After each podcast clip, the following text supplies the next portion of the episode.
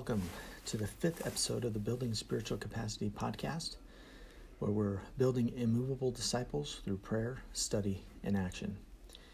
In the last episode, we talked about our third line of effort as we seek to build our spiritual capacity immediate action. In this episode, we'll be focusing on the principle of faith, the foundational principle uh, in building our spiritual capacity. We'll analyze specifically Abraham and the test of faith that God put him through. Our scriptural passage for this episode uh, are found in Genesis chapter 21, verses 1 through 8, and Genesis chapter 22, verses 1 through 18. The points to ponder for this episode. After Abraham's son Isaac was born, what did God ask Abraham to do? The second one would be what are the difficult sacrifices that the Lord has given you to make in your life? And third, are you willing to lay down everything for God?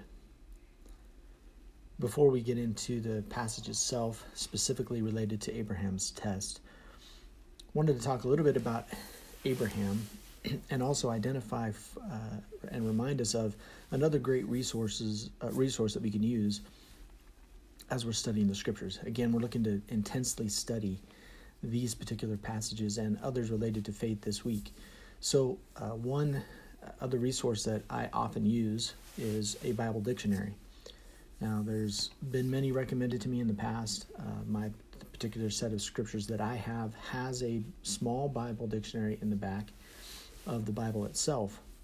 Some study Bibles will have similar type information, sometimes woven into the text um, as commentary or in the back uh, you can also just purchase. So I have all my my Bible. I have a little Bible dictionary at the back in the Bible, but then also uh, I purchased another Bible dictionary that's uh, much more comprehensive, a lot more detail in there, pictures and other things related to uh, biblical history, uh, time, settings, geography, etc. So we're going to start there in the Bible dictionary today to talk a little bit about Abraham. So first, Abraham's name means father of a multitude. Uh, before his, his name was Abraham, though, his name was Abram, which means exalted father. And this name, obviously, he Abraham is viewed as the father of uh, the covenant, and and three of the world's major religions trace their spiritual heritage back to Abraham. We'll talk about more this more later, but Christianity, as well as Judaism, and Islam all trace their spiritual history back to this one figure, and he's the father of their particular faiths.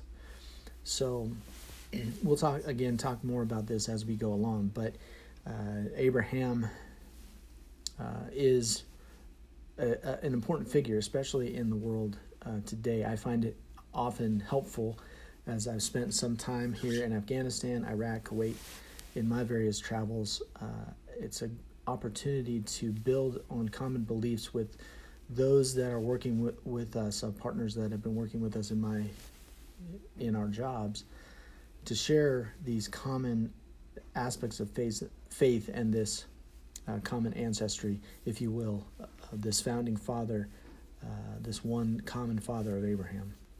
Now, Abraham was born in what we believed many believe to be southeastern Iraq in a, in a town called Ur. We don't really know where it's at per se, uh, is my understanding, um, but we we believe it's somewhere there in the southeastern portion portion of Iraq. Uh, but he traveled a lot. He traveled a lot all over the the region uh, throughout his life.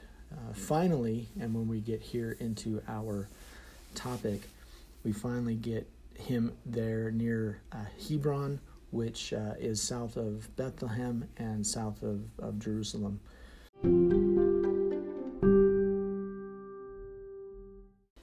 In Genesis chapter 15, we see kind of the first, first hints of a promise that God is going to make with Abraham.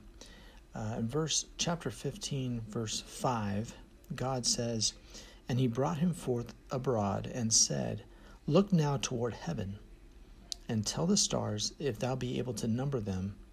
And he said unto him, So shall thy seed be. So God brings Abraham to this point. He tells him, Hey, go outside, look, look up into heaven. You see how many stars there are.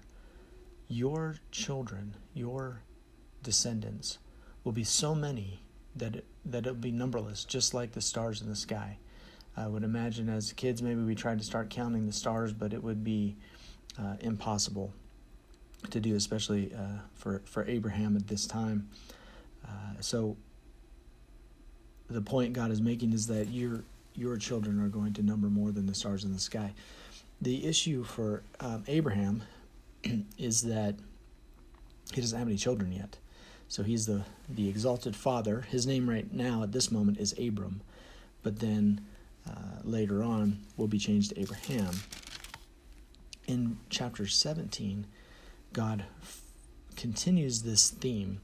Verses 1 through 9, God tells Abraham, He says, And when Abram was 90 years old and nine, so 99 years old, the Lord appeared to Abram and said unto him, I am the Almighty God. Walk before me and be thou perfect. And I will make my covenant between me and thee, and I will multiply thee exceedingly.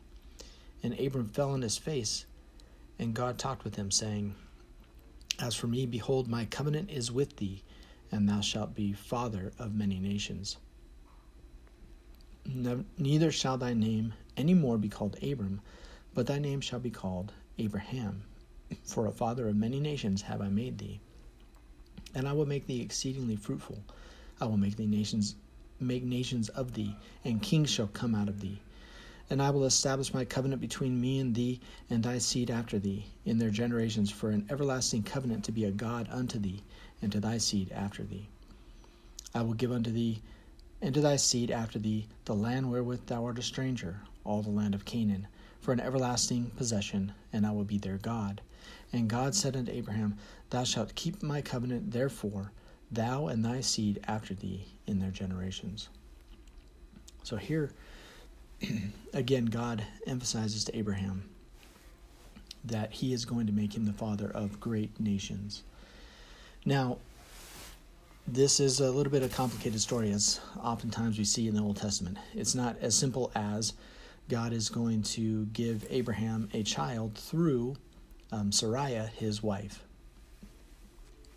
Uh, instead, Sar- Sarai is barren, and Abraham is old. He's 99 years old. Uh, Sarai as well. She's she's old, and so they're assuming that children aren't part of the equation at this point, um, just biologically, physically, or or whatever. so Abraham, uh, undoubtedly, he must have been somewhat skeptical, I would think, but um, but uh, then Sarah comes up with an idea. She says, Sarai comes up with an idea. At this point, her name gets changed as well. Uh, she comes up with an idea. She says, "Well, I, you're not going to have children by me. I'm, I'm pretty old. Uh, so instead, why don't you take my handmaid? Why don't you have a child with her?" Uh, and she recommends this to Abraham. Abraham says, "Okay." He consents uh, to the relationship, and then um, he does, in fact. Her name is Hagar. She is from Egypt, uh, the, the Old Testament tells us. And she bears a son named Ishmael. Now, this was Sarah's idea. She thought it would be helpful to try to, like, maybe maybe to help Abraham. We don't really know, but uh, to help him to have his seed, to have his heir, to be able to, um, to to have someone from his line to take care of all the things that Abraham he, Abraham had. He had quite a bit of you know flocks and and quite a little uh, household there, and he wanted someone of his own um, biological descendancy to uh, be his heir. Uh, so far, he just had someone taking care of his his stuff, and that's who all who would take all of it uh, once Abraham died, and he wanted it to be his son. So, uh, so he uh, he has a son with Hagar. Sarah's handmaid. Uh, this is Ishmael. Now, Sarah uh, later on kind of she kind of changes her tune a little bit. She gets a little jealous that Abraham is excited to have a son, uh, and he she feels maybe that Hagar is being more favored, even though Sarah is is his wife and Hagar is a handmaid. So Sarah says, "You need to get rid of the, these two. Um, she's not she's not pleased with what's um, going on, and eventually, actually, God gives Sarah her child. Uh, first, she and Abraham are both kind of confused. They they don't know how this is going to happen, and, and Sarah actually just kind of laughs. She's happy um, that that the child is is that she's going to have a child, and she bears Isaac. So Abraham's first son is not through his wife; is through the handmaid, Ishmael. His second son, but first through Sarah, is Isaac. Again, this creates some more conflict, and Sarah says, "You have a son now by me." you don't need to have this other son around, even though he was technically the firstborn. Um, he is not your son through me, through the proper lineage or whatever. Uh, and so you should send him away. Abraham is a little hesitant about this, but God promises Abraham that through Ishmael he will have multitudes of descendants, just like he promises through Isaac. Uh, so Ishmael, so so Abraham consents consents to this uh, arrangement, and Hagar and Ishmael go off, uh, and they're saved miraculously. It's a, it's another neat story in this whole um, this whole history and the context here of the story in the in the Old Testament, but. Uh, Hagar and Ishmael go away. They're saved miraculously, and in fact, uh, Abraham's descendants through Hagar and Ishmael are numerous. Uh, we we would say that many of them, of the descendants of Ishmael, are uh, in the Middle East as we speak, and the Muslim, the, the people of the Muslim faith trace their spiritual heritage through this birthright, through this son of Ishmael, as opposed to Isaac. So as we as Muhammad and and the the origins of the as of the Muslim faith, for example, um, they would say that they trace their spiritual heritage through Ishmael, uh, and they believe that he was the covenant son. Um, for Judaism and Christianity, uh, take the the other approach, and they say that Isaac is the covenant um, holder and the heir and the, the proper heir of Abraham. And this is where we have the split. But as I mentioned before, uh, Abraham is the father, uh, essentially, of these kind of three faith backgrounds that are, are prevalent in the world today.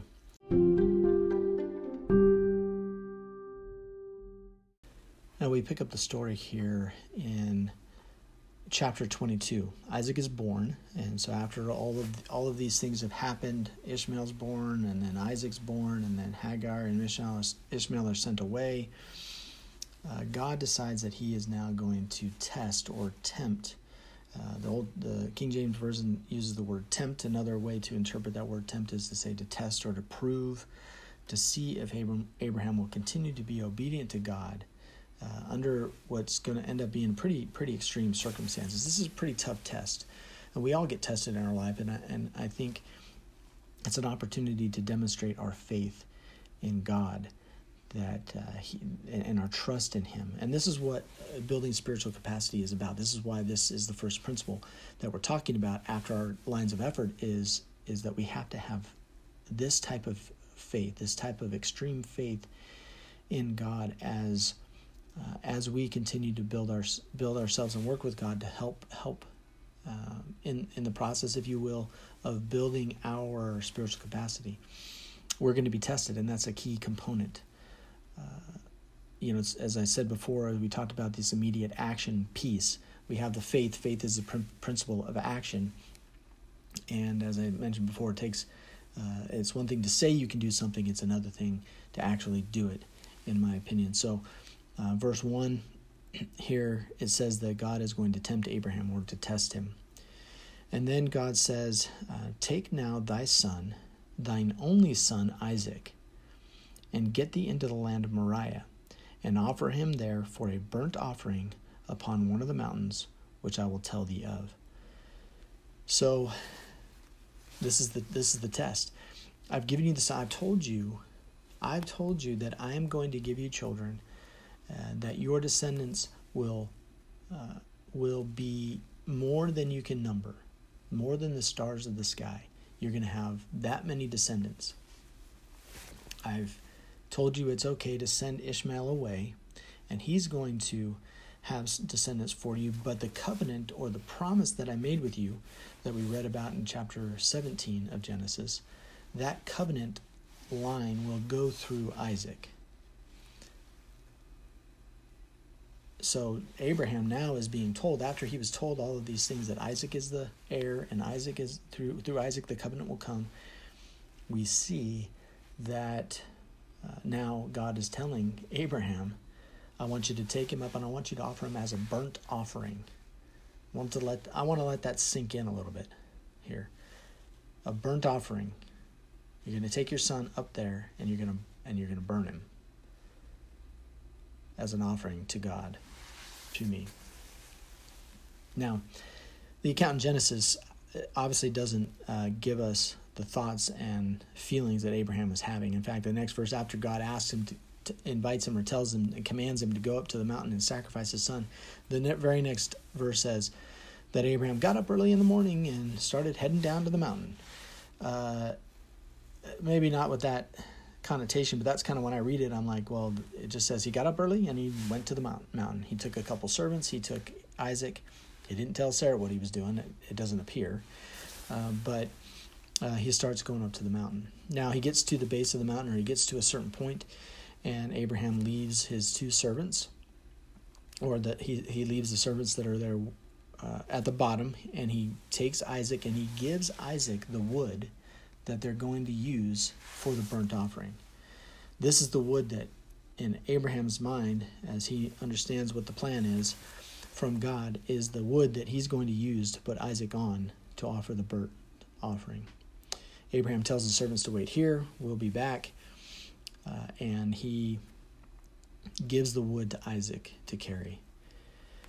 Isaac then, in verse 7, Isaac says, uh, you know, ask the question. Uh, he's old enough, and this is the interesting thing about Isaac. I want to point out Isaac is at least old enough to carry a bunch of wood up a mountain.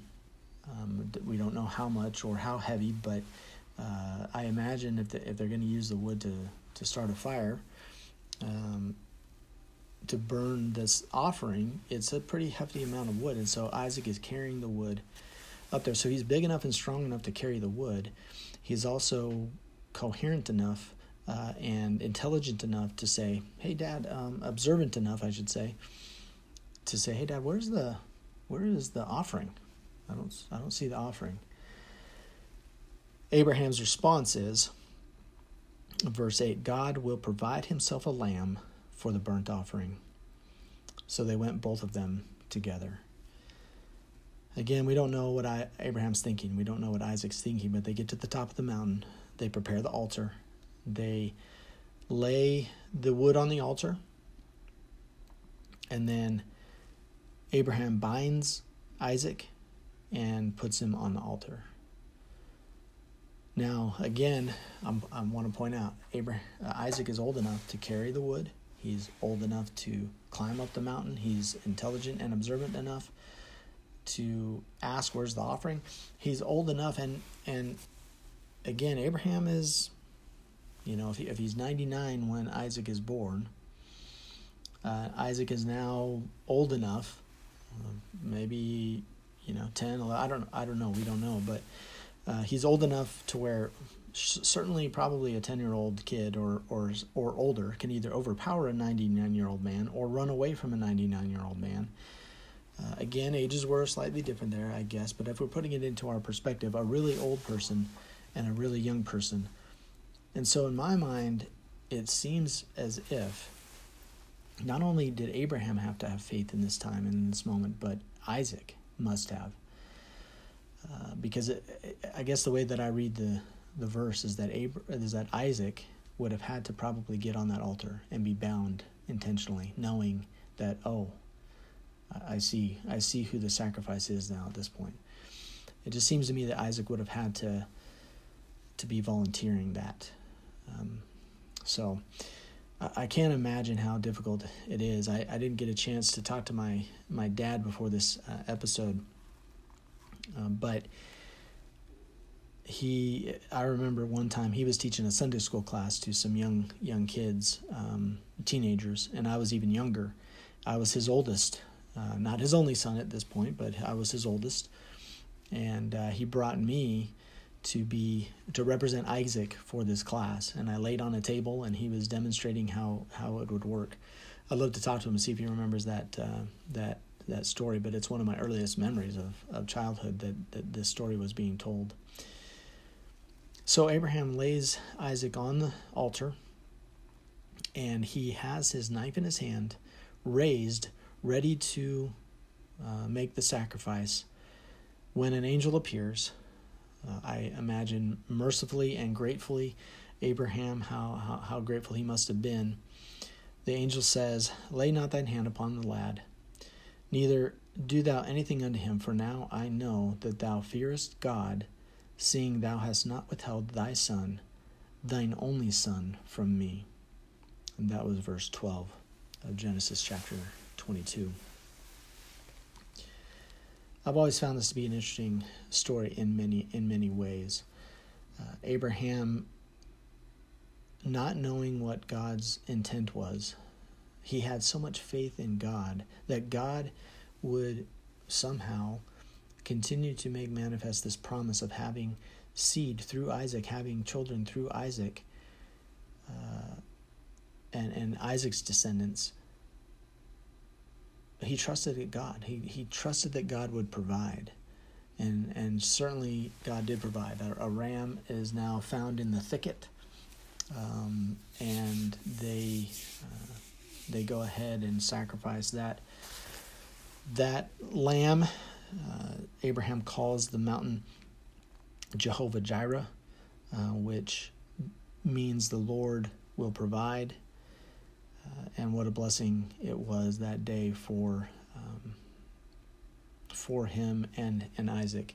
Then later on, God continues to, to remind Isaac and says, uh, By myself have I sworn, saith the Lord, for because thou hast done this thing, and, ha- and hast not withheld thy son, thine only son, that in blessing I will bless thee, and in multiplying I will multiply thy seed as the stars of heaven, and as the sand which is upon the seashore, and thy seed shall possess it, and thy gate and the gate of his of his enemies. And in thy seed shall all the nations of the earth be blessed, because thou hast obeyed my voice. So, uh, again, what a cool, cool story of faith. One thing I want to uh, kind of add and point out here as I record this particular episode, it is two weeks from Easter. Uh, we'll be celebrating the resurrection of Jesus Christ. And as was pointed out to me years ago, and, and you I'm sure already aware, but uh, but just as a reminder, this story has a lot of parallels to the sacrifice of Jesus Christ uh, and his crucifixion. Let me point out a couple parallels there or foreshadowing, if you will. Uh, Jesus Christ, of course, uh, we learn from John three sixteen that uh, that God sent His only begotten Son uh, into the world, and, uh, and and in this case, similarities with Abraham and Isaac. Isaac was the only son of Abraham.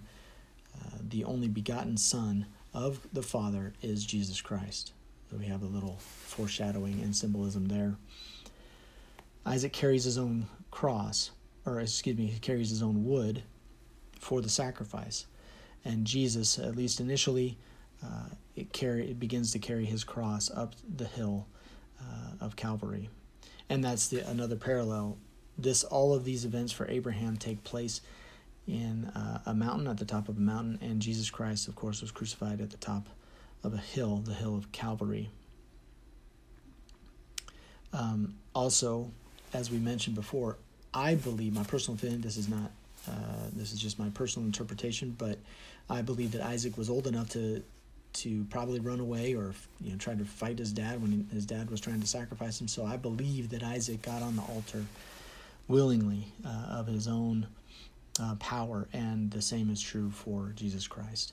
So, if you want to go back and look at these stories, and specifically chapter 22, and just kind of look at some of those interesting little points there about how this is a foreshadowing of the sacrifice of Jesus Christ, especially as we get ready to celebrate uh, his sacrifice and, and his resurrection here in a couple weeks.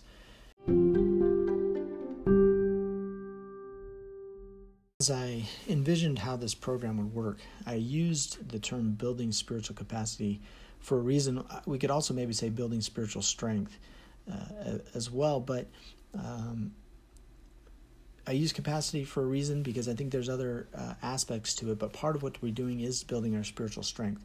And although I'm not uh, the king of the gym, so to speak, and I, am not the type of person that is, you know, a gym rat, uh, what I ha- do understand and know is that in order to break something, uh, to build something up, to build your muscles up, you have to break it down and something I've always said and, and thought is that this process physically is the same process spiritually. And a test like this, for Abraham, to test his faith, uh, may have broken him down in all sorts of ways uh, spiritually, mentally, physically, uh, however, it broke him down. But then he was strengthened after it was over you know the body god created our bodies in such a way that if we in order to build the muscle we have to break it. We have to tear it apart. We have to tear the muscles apart. And then the body has this miraculous way of not only repairing itself to its former strength but actually to build itself up naturally to an even greater strength so that the next time we get in the gym we try to lift heavy things our body is better, better prepared to lift the heavier items. And then, as we see, we can continue to get stronger and stronger and stronger. And I believe the same happens with our spirits. It's not fun. It's not uh, exciting. It's it, it, it, can it can hurt. It can be make you sore spiritually. It can take a while for the healing process to take place. But my belief is, my experience is as a as a person, but also as someone who's seen people walk through very difficult things, that they can they can continue to uh, heal and be even stronger spiritually than they were before their great trial or their great test happened. And I certainly believe this is true for Abraham, and we see that the God's promises have been fulfilled as he as he said they would, as Abraham exercised his faith. So the action for this week was to set a goal to make um, some sort of sacrifice for God. Uh, and as you're listening to this, if uh, and the way I designed it is that my commentary would be after you've already done the study and uh, and after you've already set the goal. So my prayer is that you're you were blessed and you were benefited as you sacrificed uh, something for God. And this is a, a great time of year. Again, as I as I record this right now, we're uh, in the middle of Lent uh, for those who celebrate Lent, and so maybe you've already given something up. Uh, maybe uh, also this is uh, you know, this is 2020 and COVID 19 is is a pandemic that's that's stretched all over the world, and so maybe right now, maybe financially or in some other ways, we're we're being tested and we're being tried and we're making sacrifices that we would wouldn't normally make. So hopefully, also that you you took this uh, the principle of accountability, and uh, you identified someone to to tell your experiences to, um, and specifically this goal that you set and how well you did at setting this goal of making this uh, sacrifice. In our next episode, we're going to focus on uh, what we refer to in our society as the Golden Rule. Uh, I want to dive into it a little bit, not just the Golden Rule, but some other passages related to how we see, you know, Jesus encouraging us to apply the Golden Rule in our lives. And, uh, you know, in, in, today's day and age, the Golden Rule, uh, I think we, we can refer to it as the Platinum Rule.